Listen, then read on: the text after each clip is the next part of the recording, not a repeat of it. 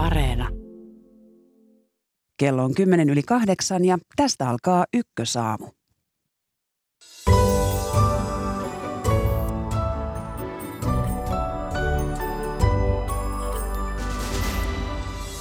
Venäjä jatkaa Ukrainan moukarointia.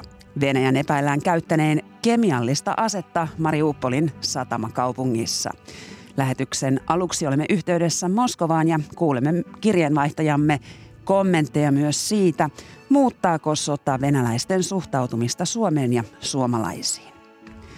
Suomalaisten tuki sotilasliiton liitto Naton jäsenyydelle on ennätyslukemissa. Mutta mitä jäsenyys Suomelle maksaisi ja minkälaiset vastuut siitä koituisivat, tästä puhumme ohjelman alkupuolella. Miten Venäjän hyökkäyssodan vaikutukset näkyvät eri puolilla Suomea? Tästä otamme selvää puoli yhdeksältä maakuntalehtien päätoimittaja Raadissa. Tampereella ja Kuopiossa koulut ja osa päiväkodeista ovat kiinni tänään ja huomenna. Kyse on akavalaisia kuntalan palkansaajia edustavan neuvottelujärjestön Jukon lakosta, josta puhumme ennen yhdeksää. Minä olen Marjo Näkki ja tämä on Ykkösaamu. Hyvää huomenta. Myöhään eilisiltana alkoi tulla tietoa, että Ukrainan itäosassa sijaitsevassa Mariupolin satamakaupungissa olisi käytetty kemiallisia aseita. Meillä on yhteys Moskovaan. Huomenta Ylen Venäjän kirjeenvaihtaja Erkka Mikkonen. Hyvää huomenta. Britannia ja Yhdysvallat pyrkivät selvittämään vahvistamattomia väitteitä siitä, että Venäjä olisi käyttänyt kemiallisia aseita hyökkäyksessä piiritettyyn Mariupolin kaupunkiin. Ovatko venäläiset reagoineet mitenkään näihin sekä Ukrainan että Venäjän esittämiin väitteisiin? Anteeksi, Ukrainan että Britannian esittämiin väitteisiin? No Venäjä on tietysti koko ajan tämän sodan aikana kieltänyt, että sillä olisi mitään aikeita käyttää kemiallisia aseita. Ja päinvastoin sehän on syyttänyt Ukrainaa siitä, että se Yhdysvaltojen tuella kehittää biologisia aseita ja tätä Venäjä on myös käyttänyt yhtenä syynä sille, että se oikeuttaa tätä sotilasoperaatiotaan Ukrainassa. No näihin tuoreisiin syytöksiin Venäjä on valmistautunut niin, että nyt viime päivien aikana Venäjällä, Venäjä on varoittanut, että Ukraina valmistelee nyt provokaatioita Venäjää vastaan. Ja tässä täytyy muistuttaa, että Venäjähän on myös väittänyt, että tuolla Butsassa ja muualla Kiovan alueella tapahtuneet siviilien murhat ovat vain Ukrainan provokaatioita. No, Ukraina on syyttänyt siis Venäjää Mariupolissa kemiallisten aseiden käytöstä ja tästä on ilmoittanut tuolla Mariupoli, Mariupolia puolustava Asovin rykmentti, mutta näistä kemiallisista aseista Mariupolissa on myös puhunut tämän niin kutsutun Donetskin kansantasavallan poliisivoimien edustaja, joka eilen Venäjän televisiossa kertoi mahdollisuudesta käyttää biologisia aseita tuolla Mariupolissa Ukrainas joukkoja vastaan. Mutta nyt sitten ää, näitä sanoja on myöhemmin Venäjän media, mediassa selitetty siten, että kyse ei olisi hänen puheissaan ollut mistään varsinaisista kemiallisista aseista, vaan, vaan jostakin sellaisista aineista, joita voitaisiin käyttää esimerkiksi panttivankien vapauttamistilanteessa. Mutta kuitenkin varmaan se, että, että jos Venäjä kemiallisia aseita käyttää, niin se kyllä kieltää sen aivan, aivan viimeiseen saakka. No tuo Asovan meren rannalla sijaitseva Mariupol on ilmeisesti joutumassa venäläisten käsiin viikkojen piirityksen jälkeen. Miten tätä kaupungin kohtaloa venäläisessä mediassa on kuvattu? No Venäjän mediassahan esitetään, kuinka Venäjän armeija on vapauttamassa tätä Mariupolia fasistien kynsistä ja pitkään näistä äh, Mariupolin siviiliuhreista vajettiin täysin.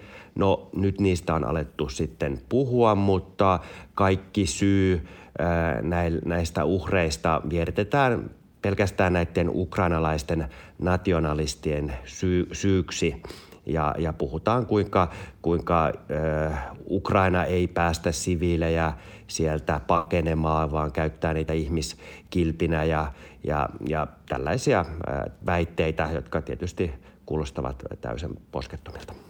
No Ukrainassa pelätään Venäjän uutta suurhyökkäystä, erityisesti siellä maan itäosassa. Miten tätä venäläisille esitetään?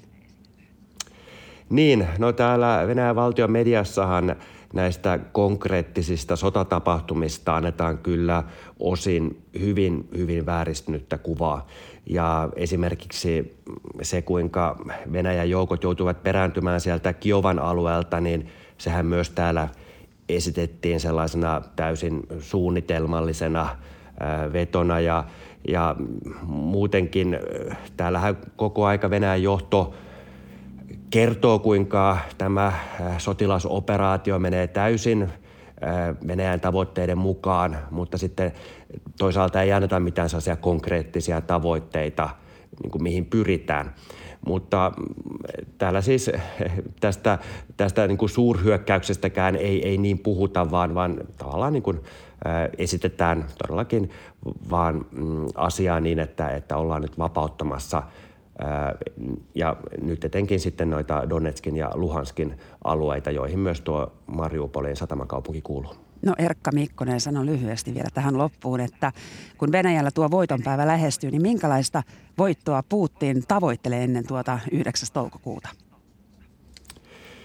No niin, kyllä varmasti jonkinlaista voittoa tulee esittää juurikin voiton päivänä ja, ja voiton päivähän täällä juhlitaan fasismin kukistamiseksi ja, ja varmasti halutaan – antaa nyt sitten kuva siitä, että, että fasismia ollaan kukistettu ja, ja varmasti tuo Donetskin ja Luhanskin alueiden haltuunotto voisi olla niin kuin tällainen, mutta, mutta on se kyllä hyvin vaikeaa ja haastavaa ää, tässä ajassa.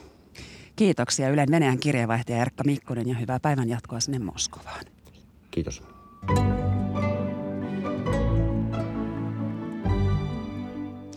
Tervetuloa Ykkösaamun valtiotieteen tohtori Iro Särkkä Helsingin yliopistosta. Kiitos.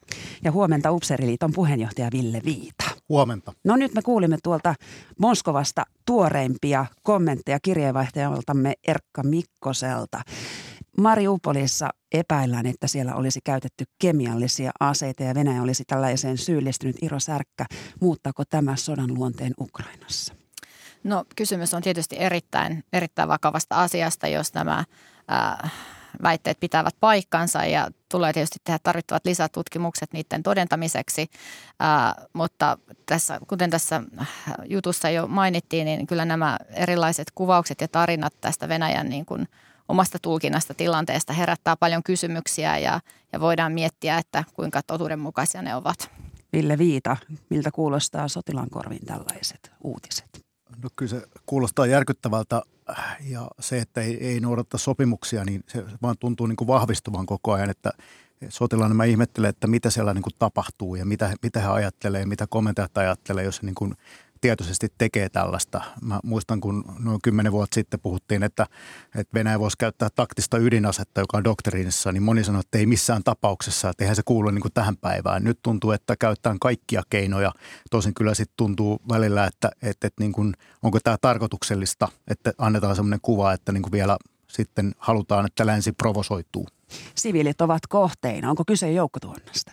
No voi olla, että on kysymys joukkotuhonnasta, jos on tarkoituksellista ja se on annettu niin kuin käskyynä alaspäin, jolloin, jolloin niin kuin tavallaan se on se, se, on se tota, heidän tarkoituksensa ja tavoitteensa. Iiro Särkkä, miltä sinusta kuulostaa? Onko tämä joukkotuhontaa?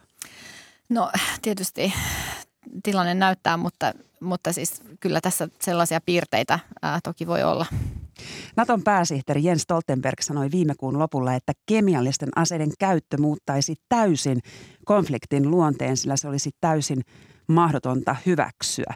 Näettekö, että me lähestymme nyt sellaista rajaa, että NATO tai ulkovallat voisivat nyt ihan fyysisesti puuttua siihen, mitä Ukrainassa tapahtuu? No Naton pääsihteeri Jens Stoltenberg on kyllä kaikissa puheenvuorossaan sanonut, että, että NATO puolustaa siis omaa maaperänsä sentti sentiltä, mutta ei halua sotkeutua tähän äh, Ukrainan sotaan siellä Ukrainan maaperällä juuri siitä syystä, että se tilanne voisi sitten eskaloitua vielä pahemmaksi kriisiksi ja, ja sitä tulee kaikin keinoin voida välttää. Mutta tietysti NATO ja, ja liittolaiset ovat tuominneet nämä teot ja tämmöiset mahdolliset kemiallisten aseiden käyttöön liittyvät asiat – eli, eli missään nimessä niitä ei hyväksyttäisi. Mutta se on hyvä kysymys, että missä se raja sitten menee, että jos tämä sota kaikessa kauheudessaan eskaloituu siihen pisteeseen, että siellä kuolee tuhansia ja tuhansia sivilejä, että voidaanko sitä enää seurata sivusta. Millä viita? Joo, mä oon ihan samaa mieltä, että, että, että NATO, NATO ei halua sekaantua siihen, vaan enemmän tälle, että annetaan apua, annetaan aseapua, annetaan tukea muuta. Jokainen jäsenmaa voi tehdä sen päätöksensä, miten, miten tukee, mutta nyt ollaan kyllä lähellä sitä pistettä. Mä kanssa samaa mieltä, että, että, että pitää miettiä, että miten pitkälle mennään, koska niin kuin ei kunnioiteta sitten taas mitään sopimuksia. Eilen Kremlin tiedottaja Dimitri Peskov sanoi, että Ruotsin ja Suomen mahdollinen liittyminen NATOon ei toisi vakautta Eurooppaan. Iro Särkkä, kuinka yllättynyt olit Peskovin ulostulosta? No en ole kyllä yllättynyt. Venäläiset asiat varmasti näin näkevät, että, että se ei lisäisi vakautta, mutta meidän tietysti pitää ajatella Suomessa, että mikä lisää meidän vakautta ja, ja mitkä on ne meidän ulko- ja turvallisuuspoliittiset valinnat, jotka tukee Suomen ää, turvallisuutta. Ja, ja en, en ole hänen kanssaan kyllä samaa mieltä asiasta. Mille Viita? Joo, normaalia retoriikkaa ja kuuluu, kuuluu tähän hetkeen, että me tiedetään, että tämä on niin kuin heidän näkemyksensä ihan, ihan varmasti, olkoon me sitten niin kuin haetaanko NATO-jäsenyyttä tai ei. Joka tapauksessa niin kuin vastaus olisi sama, että, että, että tota, älkää tehkö mitään. Niin, tämä ei tainnut olla vielä sieltä, niin kuin varoitus sieltä kaikkein aggressiivisimmasta päästä. No niitä on erilaisia varoituksia vuosien mittaan kyllä tullut, että, että tuota, tämmöistä niin kuin retoriikkaa ja uhittelua on kyllä nähty jo vuosikausia. No katsotaan sitten, mitä tämä NATO-jäsenyys maksaisi Suomelle, jos lähdetään puhumaan rahasta. Naton suositus jäsenmailleen on se, että jokainen jäsenmaa käyttäisi vähintään 2 prosenttia bruttokansantuotteestaan puolustusmenoihin. Ville Viita, kuinka kaukana me Suomessa tuosta rajasta tällä hetkellä olemme? No me, ollaan ihan lähellä ja, ja me ollaan niin tässäkin täysin yhteen sopiva ja jos ajatellaan niin näitä, näitä, se on niin suositus ja, ja, ja toisaalta taas sit se, että et, et, tota, nyt me ollaan niin siinä kahdessa prosentissa, nyt me saadaan lisä, lisäbudjetilla sitten taas tota, tai lisärahoitusta budjettiin, niin kyllä se on niin pidettävä sitten tämä lisärahoitus siinä budjetissa, niin jolloin – jolloin niin kuin tavallaan me ollaan myöskin sitten siinä, siinä hyvin mukana, mutta toisaalta jokainen maa vastaa niin kuin itse omasta puolustuksestaan, eli siinä mielessä tämä ei ole pelkästään niin kuin sille, että kaksi prosenttia, vaan, vaan niin kuin tavallaan, että mitä kykyjä on ja, ja miten, miten se niin kuin hoidetaan, koska jokaisella maalla on vähän erilainen ratkaisunsa ja kuinka paljon se vie sitten rahoitusta ja meillä on aika kustannustehokas ratkaisu sitten aseveusjärjestelmä pohjana vuosijärjestelmässä. Eli onko tämä kaksi prosenttia, joka nyt käytetään, niin pelkästään jo sellainen summa, mikä tarvitaan oman maaperän puolustamiseen? Joo, kyllä mä niin kuin lähtisin siitä, että nimenomaan oma, oma, oman, oman kyvyn kyvyn puolustusjärjestelmän pitämiseen ja, ja sitten tähän niin kuin otetaan lisää, mutta nyt te, sitten varmasti näitä meidän kykyjä pitää nyt sitten etupainoisesti nostaa. Ja, ja, ja tota, tämä on semmoinen tilanne, kun me katsotaan vain tätä turvallisuustilannetta, eikä pelkästään sit sitä, että nyt liittoudutaan ja, ja saadaan niin kuin tavallaan sieltä sitä kykyä. Niin, hallitus sai tänä vuonna kehysriihen valmiiksi ennätysajassa eli yhdessä päivässä. Neljän vuoden aikana puolustukseen kohdennetaan yhteensä kahden miljardin lisäpanostukset joista 1740 miljoonaa euroa materiaalihankintoihin.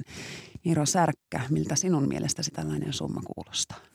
No se kuulostaa siltä, että, että Suomessa halutaan pitää kansallisesta puolustuksesta hyvää huolta ja, ja tietysti suhteessa tähän niin kuin mahdolliseen NATO-jäsenyyteen, niin tämä on myös hyvä uutista, koska NATOhan on myös suosittanut, että 20 prosenttia käytettäisiin näihin puolustusmateriaalihankintoihin mukaan lukien tutkimus ja kehittäminen. Eli, eli Suomihan niin kuin tämän 20 prosentin rajan sitten näistä puolustusmenoista tähän kyseiseen menoerään niin tulee ylittää ihan selkeästi näillä uusilla materiaalihankinnoilla ja, ja sitten näillä lisäsatsauksilla. Eli kyllä se on niin kuin hyvä uutinen Suomen kansallisen puolustuksen näkökulmasta. Mutta onko se samalla uutinen siitä, että Suomi etenee oppikirjan mukaan ja tässä ikään kuin oltaisiin jo Natossa? Ville Viita.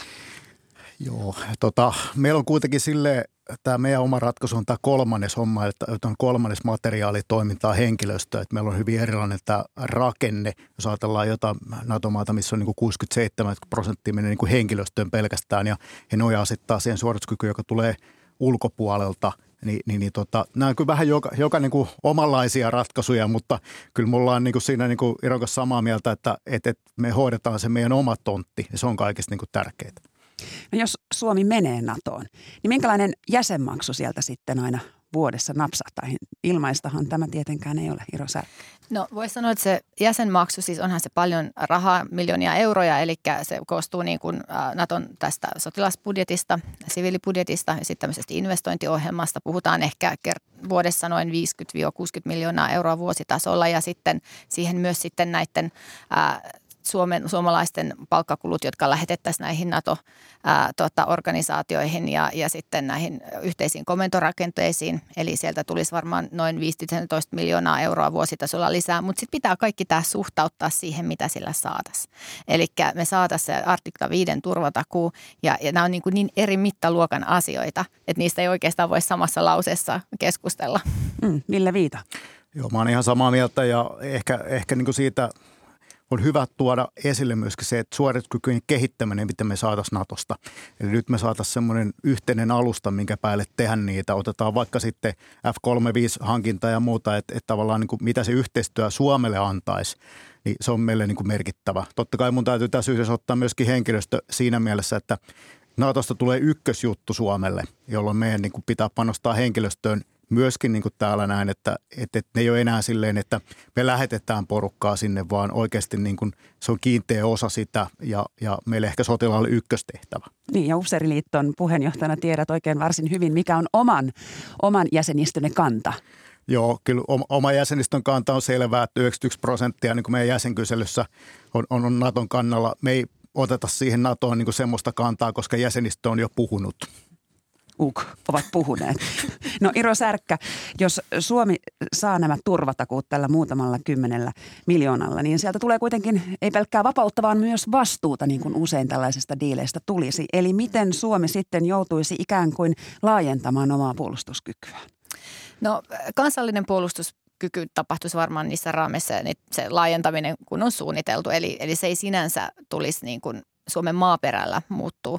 Mutta tietysti pitää, on hyvä mainita se, että, että NATO-jäsenenä Suomi tulisi lähettää enemmän joukkoja NATO-johtoisiin operaatioihin, mitä todennäköisemmin. Se voisi tarkoittaa esimerkiksi sitä, että Suomi osallistus Baltian puolustukseen. NATOlla on tällaisia etentyönnetyn läsnäolon joukkoja, pelotejoukkoja tällä hetkellä tuolla Baltiassa ollut jo itse asiassa usean vuoden ajan.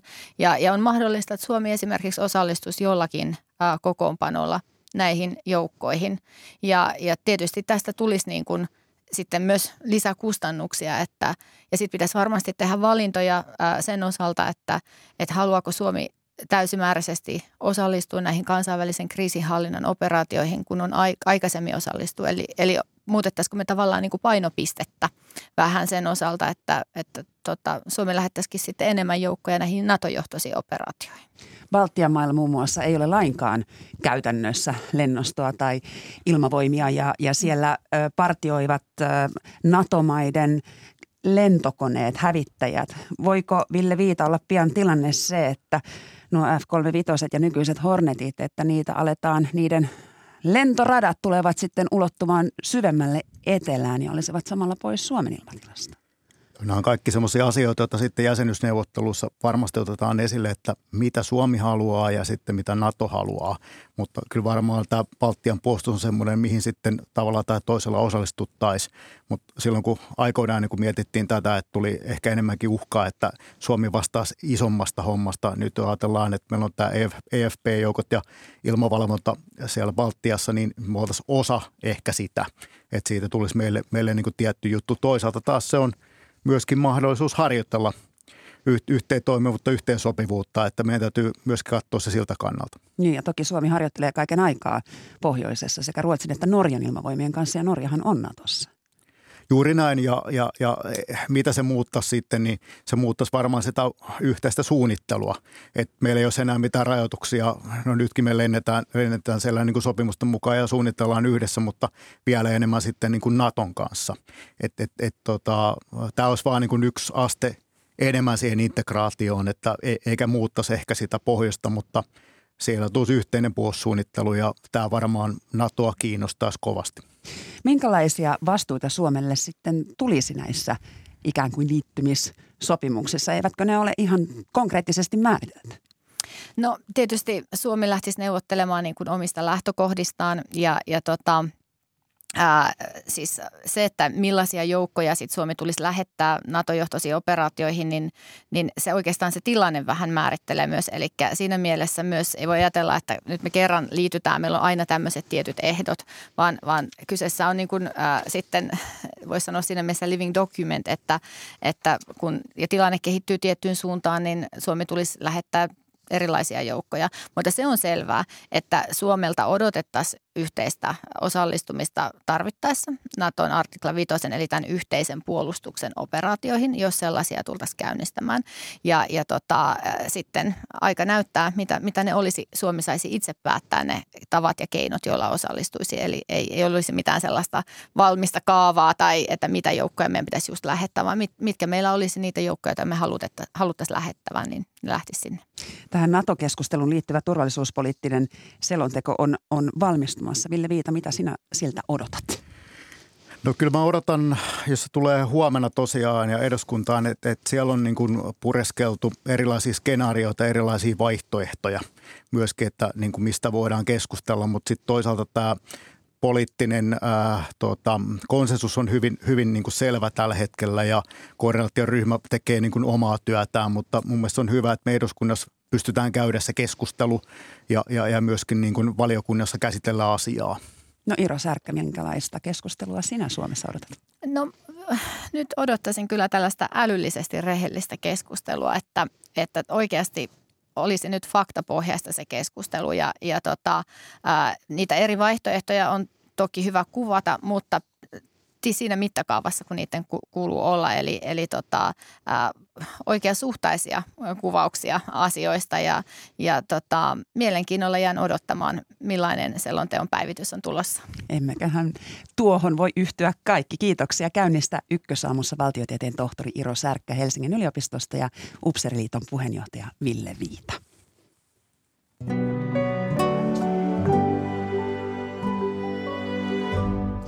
Tässä lähetyksessä otamme seuraavaksi yhteyttä Suomen maakuntiin ja kysymme Ukrainan sodan heijastusvaikutuksista. Ja ohjelman lopuksi puhumme akavalaisista lakkoilijoista. Tänään Tampereella ja Kuopiossa kouluja ja päiväkoteja on kiinni.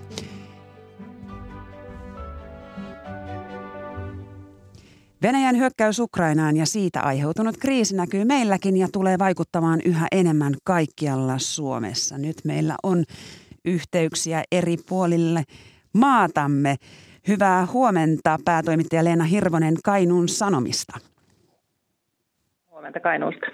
Ja Tiina Ojutkangas Keski-Pohjanmaan lehdestä päätoimittaja, hyvää huomenta.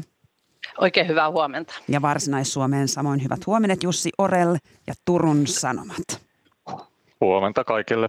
No Leena Hirvonen, minkälaisia ajatuksia itärajan pinnassa on Venäjän toiminnasta? Äh, voi hy- hyvin moninaisia. Että täytyy sanoa, että tässä on viimeisen, viimeisten kuukausien ja viikkojen aikana kyllä, kyllä tuota puheenaiheita aiheita riittänyt ja arvokeskustelua käyty, käyty moneen suuntaan niin, niin taloudessa kuin ihan, ihan siellä arkipäivän, arkipäivän tasollakin. Hyvin moninaisia. Hmm. No onko Venäjä nyt siellä ihan konkreettinen uhka kun, vai, vai totuttu karhu?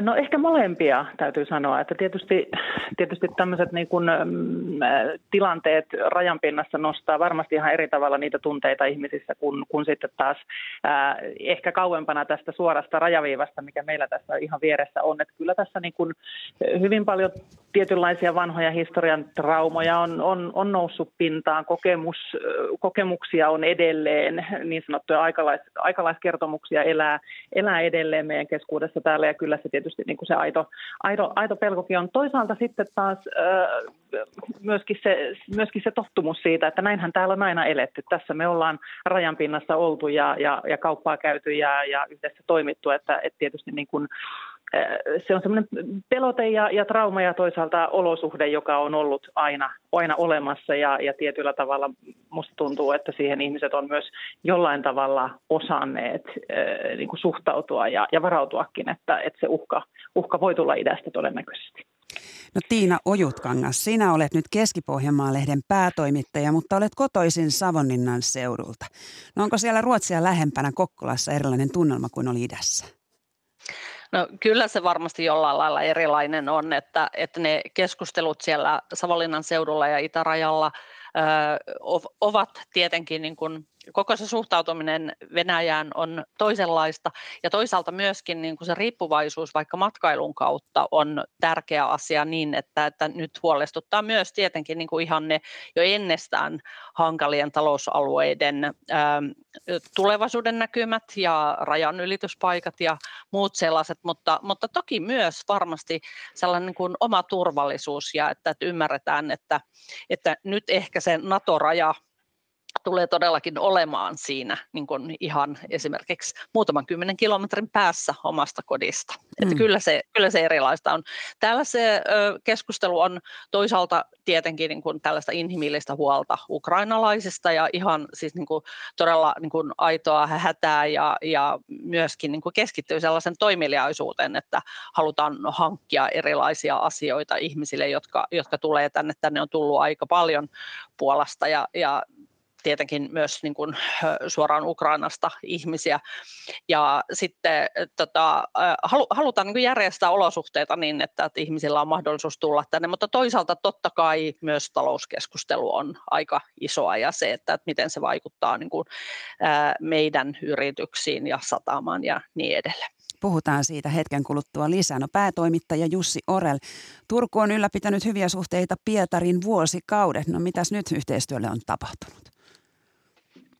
Kyllä, kyllä juuri näin pitkät ystävyyskaupunkisuhteet on, on olemassa historian saatosta ja hyvinkin tiivistä kanssakäymistä on ollut puoli ja toisin ja, ja toimiihan Venäjällä Turussa konsulaatti ja, ja tämän tyyppinen kytky on, vaikka tätä fyysistä etäisyyttä on, on, on vähän enemmän. Ystävyyskaupunkisuhteet on, on tällä hetkellä jäissä niin kuin moni muukin kanssakäyminen Venäjän kanssa ja eipä taida olla ihan, ihan näköpiirissä, että, että kovin nopeasti tästä, tästä elpyisi. Niin, siellä on ilmeisesti äh, muistolaattojakin jo ruuvailtu irti ja muuan Vladimir Putin oli aikanaan hyvinkin tuttu näky, jos nyt ei voi sanoa Turun kaduilla, niin kuitenkin Turussa. Kyllä, kyllä juuri näin hänen muistolaattansa on, on tosiaan tässä ö, symbolisena elenä ruuvattu irti ja kyllä ö, se mitä mekin ollaan jutuissa henkilöitä haastateltu, jotka Putinin aikanaan Turussa on, on isännöineet tai emännöineet, niin kyllä aika, aika yleinen näkemys on, on se, että mies on kovasti, kovasti muuttunut jostain syystä, että, että sanovat, että eivät, he eivät tunnista enää, enää samaksi henkilöksi. Ja, ja tällä hetkellä tuntuu, että ei, ei kovin tervetullut tänne olisi, vaikka jostain syystä haluaisikin tulla. Mm. No Leena Hirvonen, palataan sinne Kainuuseen. Siellä Kainuussa asuu mm. nyt paljon venäläisiä ja lisäksi on mökkiläisiä.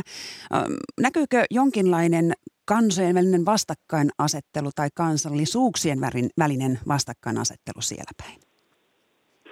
No se on, se on hyvä kysymys ja siitä on toki keskusteltu nyt paljon myös toimituksessa, että kyllä niin kuin näitä arjen, arjen havaintoja sieltä, sieltä niin kuin valitettavasti on. Se ei ehkä, ehkä niin kuin ole, ole vastakkainasettelua. Mä luulen, että se on sellaista mm, aika odotettuakin varautumista ja, ja hieman jännitteistä tällä hetkellä se kanssakäyminen. Että tässä, tässä itse asiassa ihan hyvä, hyvä esimerkki omasta elämästä, että, että tota, uimahallin pukuhuoneessa viereen saapui, saapui venäläistaustainen perhe ja, ja tota, siinä sitten, siinä sitten tota, kyselivät, että anteeksi, olemme Venäjältä, sopiiko, että tulemme tähän viereen. Että et kyllä se niin semmoisena tietynlaisena niin kuin hyvin tietoisena olemisena varmasti on. Ja, ja totta kai semmoisena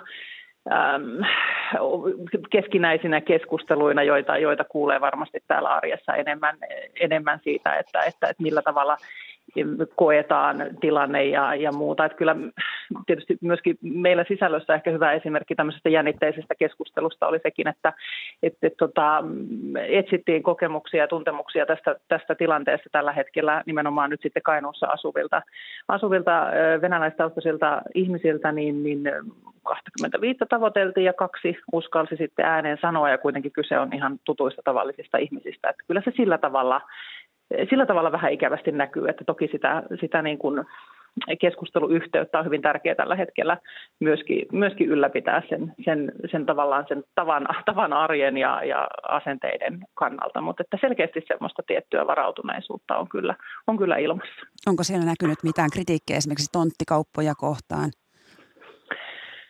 On jonkun verran, joo. Toki, toki ne on tonttikaupat ja kesä, kesämökkikaupat on meillä ollut täällä semmoinen varmaan koko 2000-luvun ajan tietyllä tavalla kriittiseen sävyyn tarkasteltu keskustelun aihe, että varsinkin pienemmissä kainuulaiskunnissa kunnissa niistä on kyllä keskusteltu jo, jo ennen tätä maailman, maailmantilannettakin, että tietysti tässä historian, historian saatossa varmasti, varmasti niin kuin leimoja on jäänyt niihin joihinkin keskustelusävyihin, että en, en huomaa, että siinä olisi tullut mitään erityisempää, erityisempää piikkiä. Ehkä, ehkä myös joitain tällaisia pohdintoja sitten siitä, että, että, että olisi tarpeen ikään kuin selvittää syvemmin, mistä ihmiset ovat tulleet, mitkä heidän vaikutteensa nyt ovat olleet, hankkia jotakin tiettyä rantaviivaa kainuulaisen järven rannalta. Ja, ja ne tietysti hetkittäin tuntuu, tuntuu vähän semmoiselta niin kuin tarkoitushakuiseltakin paikoin, että, että toki varmasti, varmasti niin kuin kriittisesti on syytä tällä hetkellä tarkastella, mutta ei siinä sinänsä mitään erityistä, erityistä piikkiä siihen keskusteluun ole. No, Jus,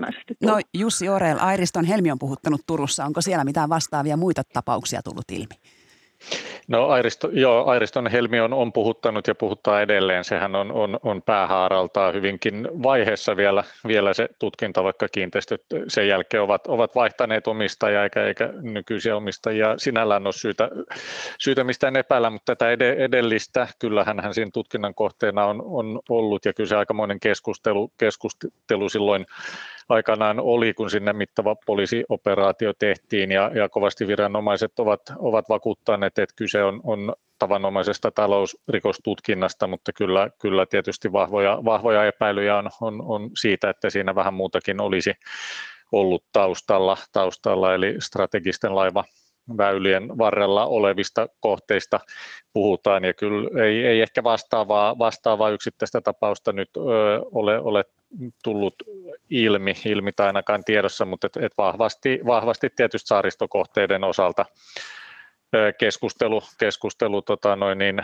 käynnissä on ja, ja varmasti, varmasti aika tarkkana, tarkkana siellä on, on, kun puolustusministeriö näitä selvityksiä tekee, että kelle ETA- ja EU-alueen ulkopuolisille sieltä voidaan tontteja myydä ja keille ei. No Tiina Ojutkangas, siellä Kokkolan seudulla teillä on ollut ukrainalaista työvoimaa laajasti jo entuudestaan. Miten ukrainalaistyövoiman tuttuus vaikuttaa tällä hetkellä? Ilman muuta se vaikuttaa sillä tavalla, että, että se niin kuin vastaanotto, ää, ilmapiiri tulevillekin ää, ukrainalaisille ihmisille on varmasti tosi hyvä. Kokkolanhan ollaan perustamassa tai on jo, on jo päätös siitä, että, että tänne tulee vastaanottokeskus ja, ja en ole kuullut kyllä yhtään ainutta poikkipuolista sanaa siitä asiasta, että, että tänne tulee 200 paikkainen vastaanottokeskus, että, että onhan se, niin kertoo se jotenkin siitä ilmapiiristä. Tietenkin niin kuin, sitten varmasti on ihan, ihan käytännössä niin kuin helpompi ajatella, että, että kun tänne saapuu ihmisiä, joiden niin kuin maamiehiä ei ole asu ennestään alueella tai on ainakin ihmisiä, jotka ovat olleet täällä osittain töissä niin e, on, on niin kuin tuttuja ihmisiä ja, ja tiedetään erilaisia asioita, on tuttuja yrittäjiä ja, ja monilla ihmisillä on kontakteja Ukrainaan, niin il, ilman muuta se niin vaikuttaa siihen, että, että ajatellaan, että, että hyvä, hyvä tästä tulee. Työ on kuitenkin sellainen keskeinen asia ihmisten kotoutumisessa. Puhuttiin sitten niin lyhytaikaisesta muutosta tai, tai sitten siitä, että, että ihmiset jopa niin kuin pysyvästi muuttaa tänne asumaan. Maatalous on yksi, maa- ja metsätalous, mutta sitten myös muissa yrityksissä on ukrainalaisia työntekijöitä, esimerkiksi Nelman Pietarsaaresta on yksi sellainen ö, yritys, joka heti sodan alettua lähti hakemaan työntekijöidensä perheitä pois Puolan, Puolasta ö, sitä varten, että, että saadaan ihmiset turvaan ja on haluttu huolehtia siitä, että, että, että sitten täällä asuvat ihmiset voi keskittyä paremmin elämäänsä ja työntekoonsa ja niin edelleen. No Jussi Orel, miten siellä Turun seudulla työvoiman saatavuus on muuttunut Ukrainan sodan jälkeen? No, täällähän on, on merkittävää valmistavaa teollisuutta, jolla on ollut, ollut työvoima saatavuudessa ongelmia jo, jo tota noin, niin, muutenkin tietyissä tehtävissä ja on, on isoja toimijoita, joissa on paljon vierastyöläisiä, ei ehkä suoraan yrityksen, mutta ali, alihankintaverkoston palveluksessa vähintään, ja kyllä se täällä on, on tilanne näkynyt tietyissä tietyissä yrityksissä, että ukrainalaisia miehiä varsinkin on, on jopa varsinais-Suomesta lähtenyt kotimaahansa rintamalle ja, ja sinällä ehkä ainakin näin väliaikaisesti muuttanut, muuttanut tilannetta, mutta kovasti, kovasti täällä ovat yrittäjät vakuuttaneet, että hengessä ollaan, ollaan mukana ja työntekijät sinne päästetään kotimaahan maatansa puolustamaan, jos, jos niikseen on. Eli, eli tota, samalla kun on, on tullut ö, pakolaisia turvapaikanhakijoita Ukrainasta tänne, niin virtaa on ollut myös toiseen suuntaan ja kyllä semmoinen tuntuma on, on täällä, että auttamisen halu, halu on, on kova, että kotimajoituspaikkoja löytyy ja keräyksiin osallistutaan ja näin päin pois, että hyvin, hyvin myönteinen perussuhtautuminen on kyllä Ukrainasta tänne, tänne tuleviin. Hmm. No talous on kovilla. Ensin oli koronavuodet ja nyt tämä Venäjän hyökkäyssota Ukrainaan. Leena Hirvonen, miten siellä Kainuussa kaupankäynti ja matkailussektori selviävät nyt näistä kaikista kriiseistä? Joo, se on ihan hyvä kysymys. Täällä tosiaan on, on tehty hyvinkin strategista, strategista matkailutyötä itärajan, itärajan niin sanotusti molemmin puolin ja ja kyllä se varmasti sellaista suunnan muutosta aiheuttaa. Toki Kainuun, Kainuun niin kuin onni on se, että, että jo koronavuonna kotimaan matkailu tietysti niin kuin muillakin tästä, tästä ylöspäin kun mennään, niin pohjoisen suunnalla jonkun verran sitä, sitä tilannetta on pelastanut ja, ja meillä tietysti siihen suuntaan nyt entisestään sitten, sitten varmasti tullaan, tullaan aluetta markkinoimaan, markkinoimaankin. Sitten, sitten tietysti niin kuin, äm, ostosmatkailu ihan jo tämmöisenä yksittäisenä itärajan molemmin puolin on, on totta kai nyt sitten täysin, täysin hiljentynyt ja, ja kyllä turismi molemmin puolin rajaa on ollut tässä, tässä pinnassa esimerkiksi vaikka Kostamuksen ja, ja, ja Kajaanin äh, välillä niin kohtalaisen vilkasta jo, jo pitkän aikaa, että, että siinä tietysti Kainuussa muutenkin varsin, varsin tota noin, niin pontevaa työtä tekevälle PK-yrityssektorille jonkunlainen, jonkunlainen kuoppa tästä varmasti jää, mutta, mutta perinteisesti täällä Kainuussa on sitten aina ne uudet urat osattu kyntää ja, ja löytää sitten niitä uusia, uusia toimintamalleja. Toki täällä sitten myöskin, myöskin niin kuin teollisuuden kannalta ehkä isoja iskuja on tullut joillekin, joillekin yrityksille, muun muassa Suokonen nyt on yksi tällainen yritys, jossa, jossa tietysti konkreettisimmillaan idän, idän, idän tota noin, niin kaupan äh, muuttuminen tässä suhteessa on ollut, ollut todella isku, että sitä vientiä, vientiä metsäkoneiden ja suokoneiden vientiä Itään, Itä- ja Venäjälle on ollut todella käytännössä niin kuin pää, pääosin toiminnasta, niin, niin siinä tietysti joutuu hakemaan moni, moni yritys nyt sitten uutta suuntaa tällä tavalla. No EUn pakotteet ovat laajentuneet nyt myös siten, että myös laivaliikenne satamiin on estetty. Kokkolan satama on Suomen kolmanneksi suurin yleissatama. Tiina Ojutkangas, mitä, mitä siellä satamassa tapahtui, kun nämä estot astuivat voimaan?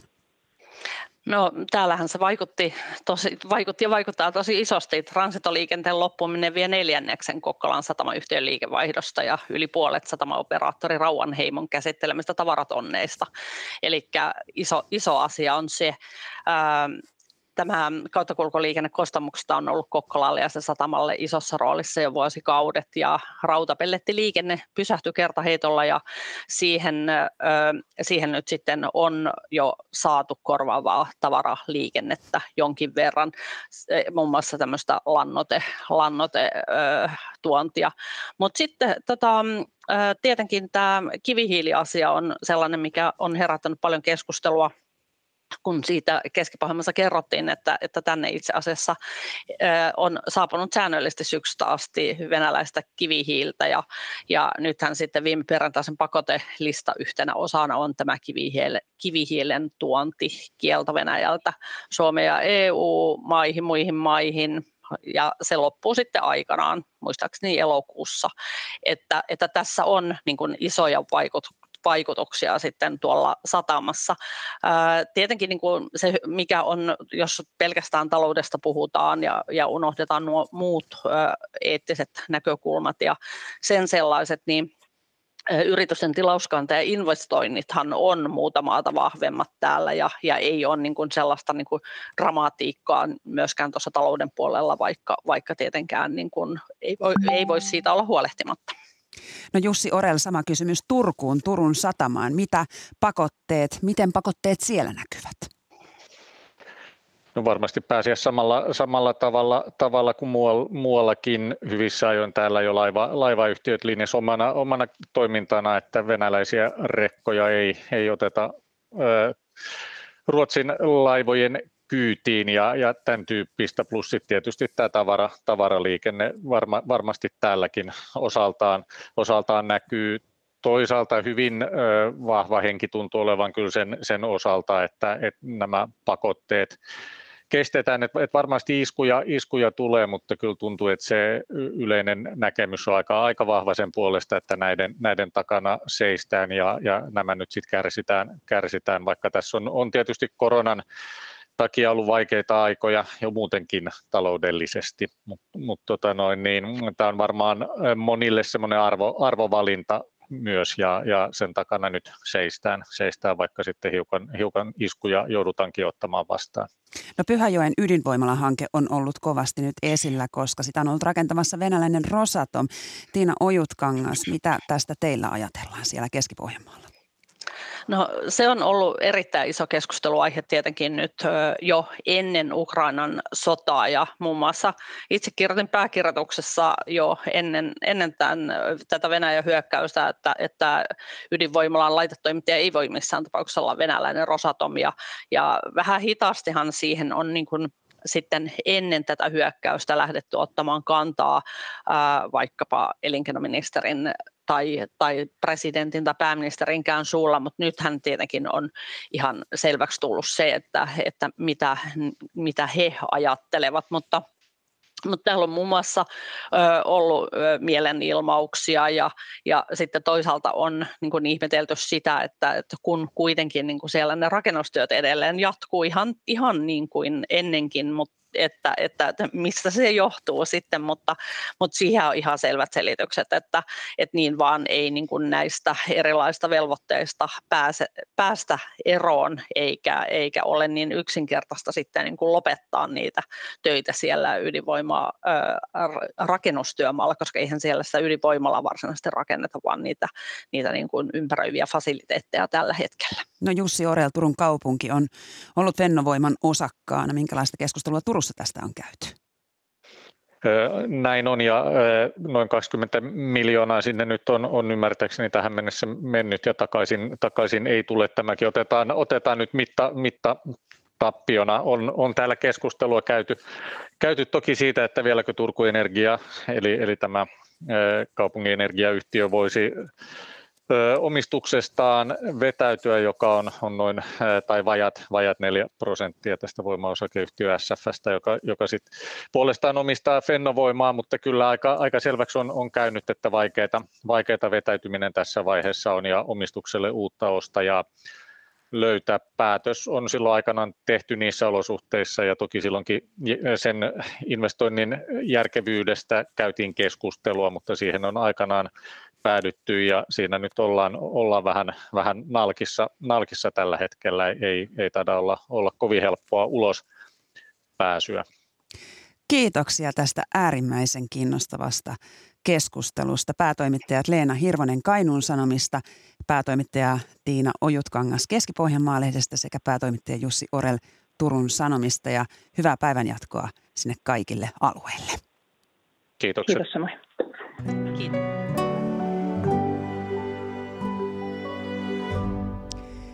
Koulujen ja joidenkin päiväkotien ovet pysyvät tänään ja huomenna kiinni Tampereella ja Kuopiossa, kun julkisalan koulutettujen neuvottelujärjestö Jukon lakko laajenee.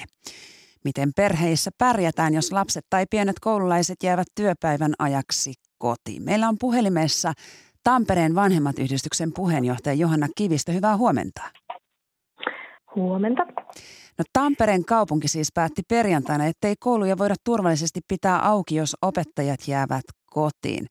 Miten te tamperelaisvanhemmat suhtautuvat siihen, että koulujen ovet ovat kaksi päivää säpissä? No aika tyynesti tämä tieto on mun mielestä ainakin vanhempaa yhdistystoimijoiden keskuudessa otettu vastaan.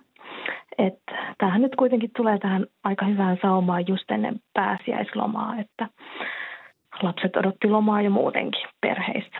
Mm, vähän pidempi pääsiäisloma on nyt sitten luvassa. Kyllä, juuri näin. Mm. No kuinka hyvin viestit vanhemmille on, on, ovat välittyneet koulusta ja päiväkodeista? No Vilman kautta on tullut, on tullut kaikkiin perheisiin viestit. Sehän toki riippuu siitä, että kuinka, kuinka paljon sitä Vilmaa käytetään ja katsotaan, että kuinka ne viestit saavuttaa. Ja muutamia semmoisia inhimillisiä virheitä on tullut, että esikoululaisille on lähtenyt koululaisten Vilman viesti aiheesta. Että tuota, tämmöisiä pieniä virheitä. Ja sitten tieto tuosta, että kouluilla voi ruokailla, ei ole saavuttanut ihan kaikkia niin. perheitä. Ja pienimmille siellä kuitenkin säilyvät aamu- ja iltapäiväkerhot. Joo, kyllä. Näihin ymmärsin, että näihin oli kuitenkin tarkoitus, että piti ilmoittautua etukäteen. Etukäteen kuitenkin, eli tämä koski ykkös-kakkosluokkalaisia. No siellä Tampereella ja Kuopiossa 15 päiväkotia pysyy kiinni. Öm, mitä vanhempi voi tehdä sellaisessa tapauksessa, jos lasta ei voi viedä päiväkotiin, mutta sitten kuitenkin töihin on mentävä? No Tampereella ainakin tiedotteen mukaan hoito tulee vanhempien järjestää itse ja varha, varhaiskasvatuksesta poissaolo on nyt sitten lakon aikana maksutonta, joten jos ei mitään ää, muuta, niin ulkopuolisen hoitajan toki voi palkata kotiin. Tässä itse ehkä ottaisin ensimmäisenä yhteyttä omaan työnantajaan, jos ei ole saanut muuta hoitoa lapselle järjestettyä, että sitten sopisi oman työnantajan kanssa asiasta. Tässähän tulee niin kuin tavallaan esille se, että lakolla on kuitenkin joku vaikutus, että eihän se olisi lakko, jos sillä ei olisi vaikutusta ihmisten elämään, että tavallaan mielestäni se on hyvä asia, että se näkyy myös muuallakin kuin päiväkodeissa. Niin. Se lakon vaikutus. No te Tampereen vanhemmat yhdistyksessä toimitte eräänlaisena linkkinä koulutoimen ja kotien välillä. Tuossa jo vähän mainitsitkin, että, että ilmeisesti teillä sitten ymmärrystä riittää näihin työtaistelutoimiin myös. Kyllä, joo. Me nähdään, että tuota, varhaiskasvatuksessa ja koulussa oppilaat ansaitsee laadukasta opetusta ja ammattilaisia ympärilleen ja että nämä ammattilaiset, jotka meidän lapsia kasvattaa ja opettaa, ansaitsee myös arvoisensa palkan ja arvostuksen sille työlle, mitä he tekevät päivittäin. No ovatko varhaiskasvatuksen ja opettajien palkat teistä liian alhaisia? Mm, no kyllä näkisin, että, että tuota, siinä korotettavaa löytyy ainakin mitä olen lehdistä lukenut, mutta tuota, en, en ole niin asiantuntija näissä palkka-asioissa, että, että osaisin niin kuin siihen sanoa painavaa sanaa, mutta omasta mielestäni näen, että kyllä, kyllä he sen ansaitsevat, että työ on raskasta ja resurssit on vähäisiä. Mm. Että, ja arvokasta. Että jos siitä ei, ja arvokasta mm. ehdottomasti, mm. että omatkin lapset päivittäin siellä koulussa, niin kyllä palkka on se suurin arvostus sille opettajan työlle. Kiit- että kiitoskortteja mm. voidaan keväisin antaa, mutta kyllä se on lämmittää paljon enemmän se joka kuukautinen palkka varmasti.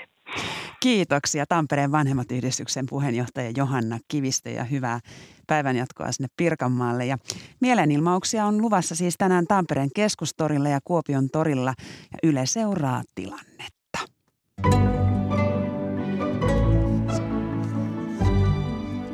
Ykkösaamua valmistelivat kanssani Maria Skara ja Päivi Daal. Ohjelman tuotti Hanna Juuti ja äänitarkkailijana työskenteli Joonatan Kotila.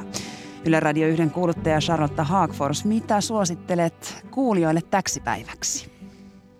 No huomenta. Suosittelen tietysti kaikkea mahdollista, mitä täältä löytyy klassisessa kattauksessa. Tänään tarjolla kevätrakkautta, mm-hmm. kevätperhoja. Kulttuuri Ykkösessä kello 15 jälkeen on vieraana Suomen ranskalaisin muotitaiteilija Jukka Rintala, jolta on ilmestymässä elämänkerta Elämänviiva.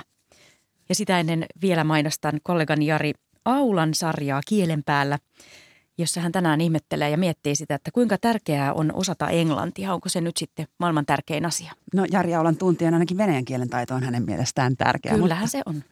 Kiitoksia kommenteista ja vinkkeissä Charlotte Haagfors. Minä olen Marja Näkki ja toivotan hyvää päivän jatkoa.